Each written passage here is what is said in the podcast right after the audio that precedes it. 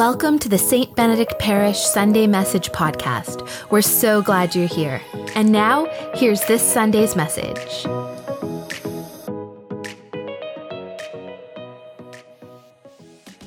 I remember visiting this family one time. Uh, They had me over for dinner. So after this delicious dinner and this decadent dessert, out came the crokinole board. Now, I never played crokinole before moving out east, uh, but I, I have to say, I think I have a bit of a gift.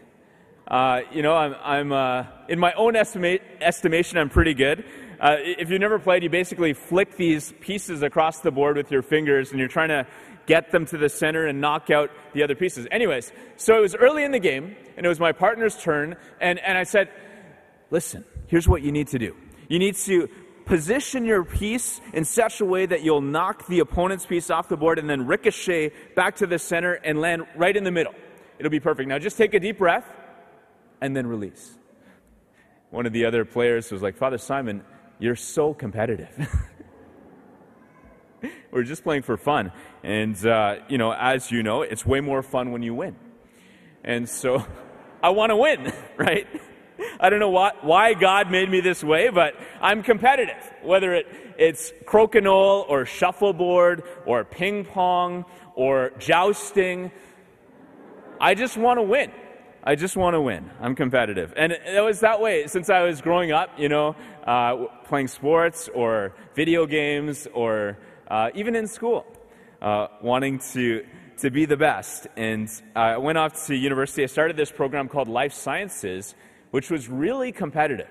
I remember hearing stories of students who would actually go into the library and tear out pages from a medical journal so that other students couldn't do the research for their assignments. Can you imagine? Right? That wasn't competitive, that was cutthroat. It was, uh, it was pretty serious. And, and it, it's led me to ask the question why can we be so competitive? What is it underlying that? I think deep down we know that we were made for greatness. Isn't that true? Like, that's why we love the Olympics. That's why people want to be Olympians. We're made to, to ascend to the highest of heights. And I think underlying that is this, this reality that God is great. We're made in his image and likeness. God is, in fact, the greatest of all time. Right? You've heard that expression, the greatest of all time, uh, referring to different athletes in various sports. Who's the greatest of all time? Well, God is the greatest of all time, and we are made in his image, after his likeness. And so I think much of our time here on earth is about trying to come into greater alignment with our Creator, who is great. But the problem is this so often we pursue greatness in ungodly ways. And I just think of, obviously, the example of this unhealthy competition. It's one thing wanting to win at a game, it's another thing to tear out pages from a medical journal. Uh, but I think of so many other motivators that, uh, that might be part of this ungodly pursuit of greatness. Things like, uh, I don't just want to make it to the podium, but I want to be seen there. I want to be noticed. Or I want wealth and security. You know, being at, at the top of your game uh, usually means that you'll be compensated well uh, for, uh, for uh, your, your hard work. Or, uh, you know, I want the perks, that sense of autonomy and freedom, which comes with being the best. Or uh, I want the, to have influence and power. I want to be able to call the shots. Or I want fame and glory. You know, it's interesting. I, I never would have said that I wanted to be famous when I was younger. Uh, but there was this experience, think back again, early in my priesthood. I was preaching at this event for young adults, and uh, it, was, it was awesome, right? They were, they were laughing at my jokes, which is the best. And uh, I just, it felt like they were eating out of the palm of my hand. Well, several years later, there was another old wise priest who happened to be at that event that night. And he said to me many years later, um, you know, I, I witnessed the kind of attention that people were, were giving you, and, and I started to pray for you, Father Simon. I was concerned for you uh, because there's something unhealthy about that. There I was, you know, becoming great, but maybe in an un- ungodly way. And I wonder if there's anybody else who can relate, where there's, there's some mixed motives sometimes in our pursuit of greatness. Well, if that's true for any of you, well, we're not the first ones.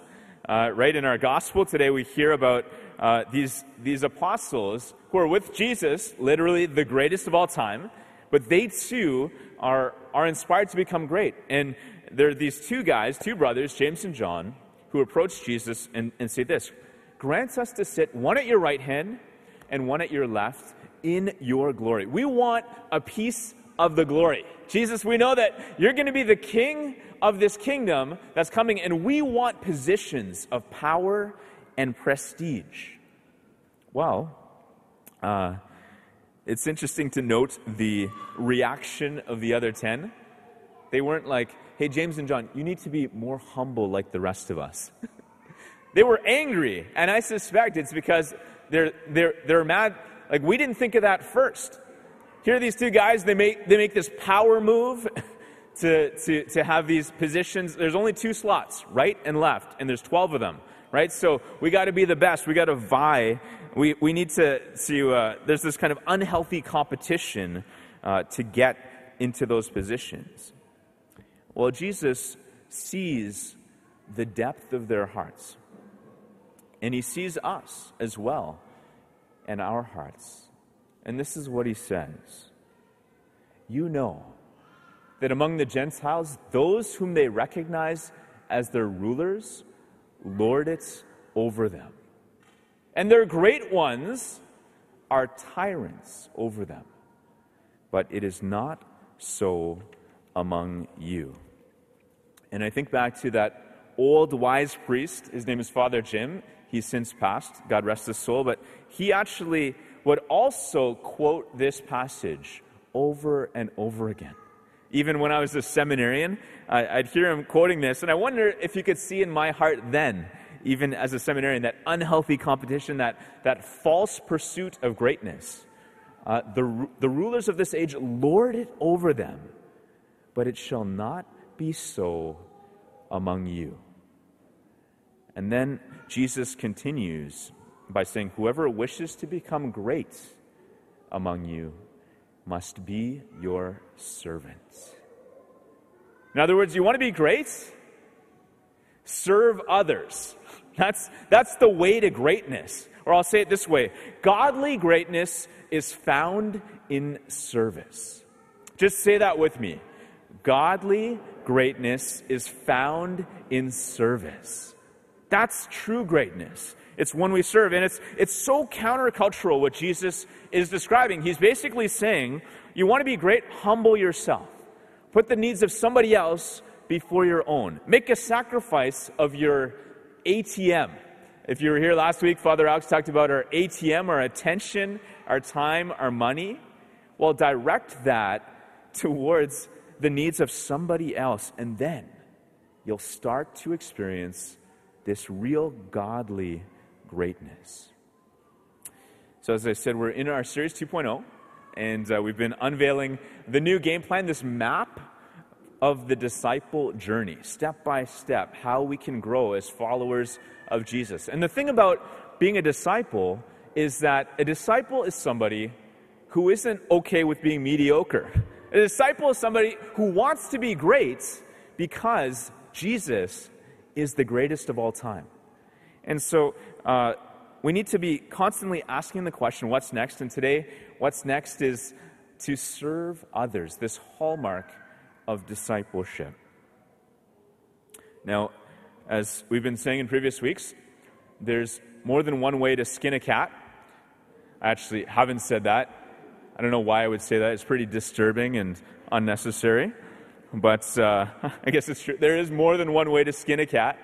Uh, and when I think of serving others, there are many ways that, that we can actually serve others. I think of married couples. Husbands and wives are called to serve each other. parents are called to serve their children. In time, children will often be called to serve their parents. Uh, and there's people who serve way beyond the walls of this church in food banks and in soup kitchens, in shelters. And all of those are beautiful ways in which we develop this heart to serve others. Well, at St. Benedict's, we want everybody to become great in this way of serving others. And so we want to make it uh, possible for you to, to pursue this by one of the ways you can do that is participating in ministry here. And there's all kinds of ministries.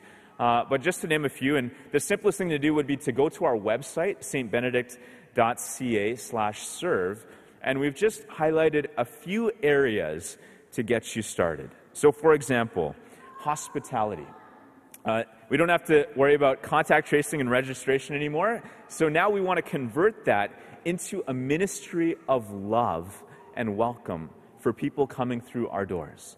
Or things like tech support. That's, that's something that we have so many needs, uh, both uh, here on Sunday, on the weekend, during the weekdays, even if you think about life groups that are work meeting over Zoom. If you've got any, any tech skills, um, you can help out. And it could be something like helping with the slides. It's straightforward, but it's so important.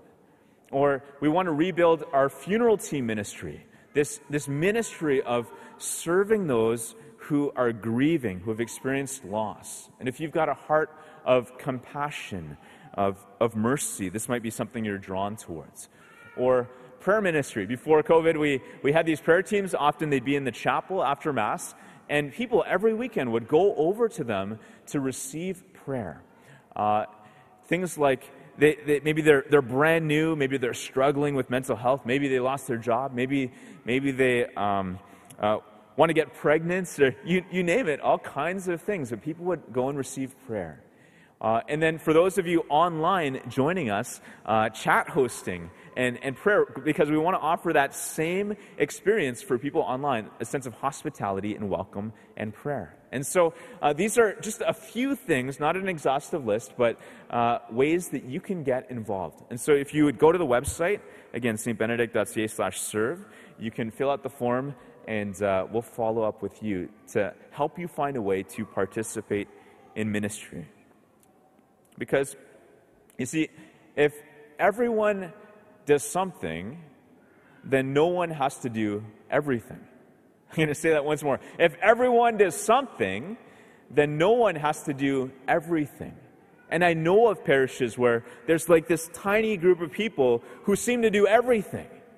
But it shall not be so here at St. Benedict. And I know that we already have hundreds of people uh, who are involved in ministry, and we want to invite more and more to join. You know, as I was praying about this passage, uh, I was struck by the very last line. For the Son of Man came not to be served, but to serve, and to give his life as a ransom for many.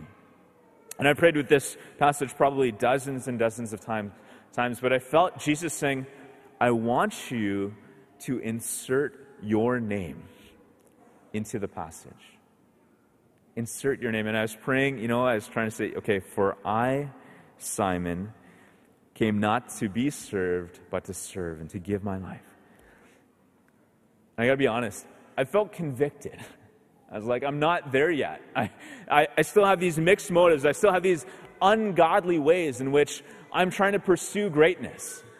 And I want to challenge everybody take this line to prayer this week. Insert your own name.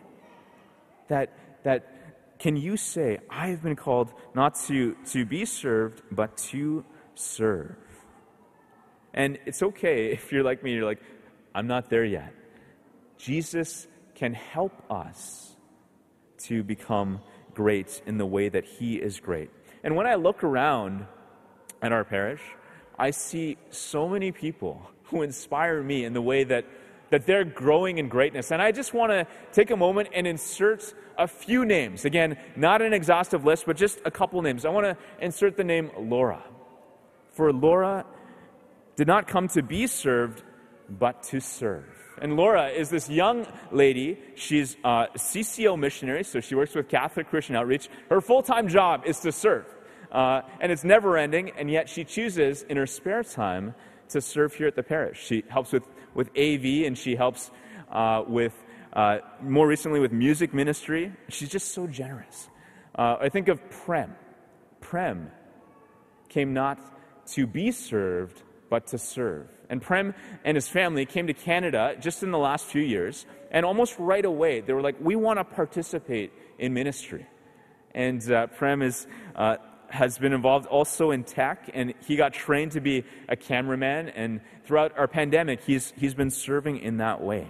Or I think of Carol Ann. Carol Ann came not to be served, but to serve. And here's this lady who's, she's very much retired, but she's not retired from serving others. And she's helping out in music, uh, sorry, in, uh, as a mass coordinator and, and an altar server and, and in all kinds of other ways. Just the other night, the bishop was here for confirmations and she was serving joyfully. Or I think of Avery. Avery came not to be served, but to serve. And Avery's got a fascinating story. He's not even Catholic, uh, but he's been involved in Alpha, in, in life groups. He's serving at Mass in the music ministry. He plays drum. Uh, he's, uh, he's very much in our game plan. And he and his fiancee, Ronnie, are, are going to get married just in the next couple weeks. But I said to Avery, I bumped into him the other day. I was like, hey, thank you for serving. And he was like, I love it. I love having the chance to, to feel connected in this way. And I could go on and on, inserting uh, name after name of people here in our parish, you who have come not to be served, but to serve. And if that's you, then you know. You've, you've, you've discovered that having this heart, this disposition of serving others, that that's the secret. Because godly greatness is found in service. Thanks so much for listening to the St. Benedict Parish Sunday Message Podcast. If you liked what you heard today, please subscribe and share this podcast with a friend. Have a lovely day.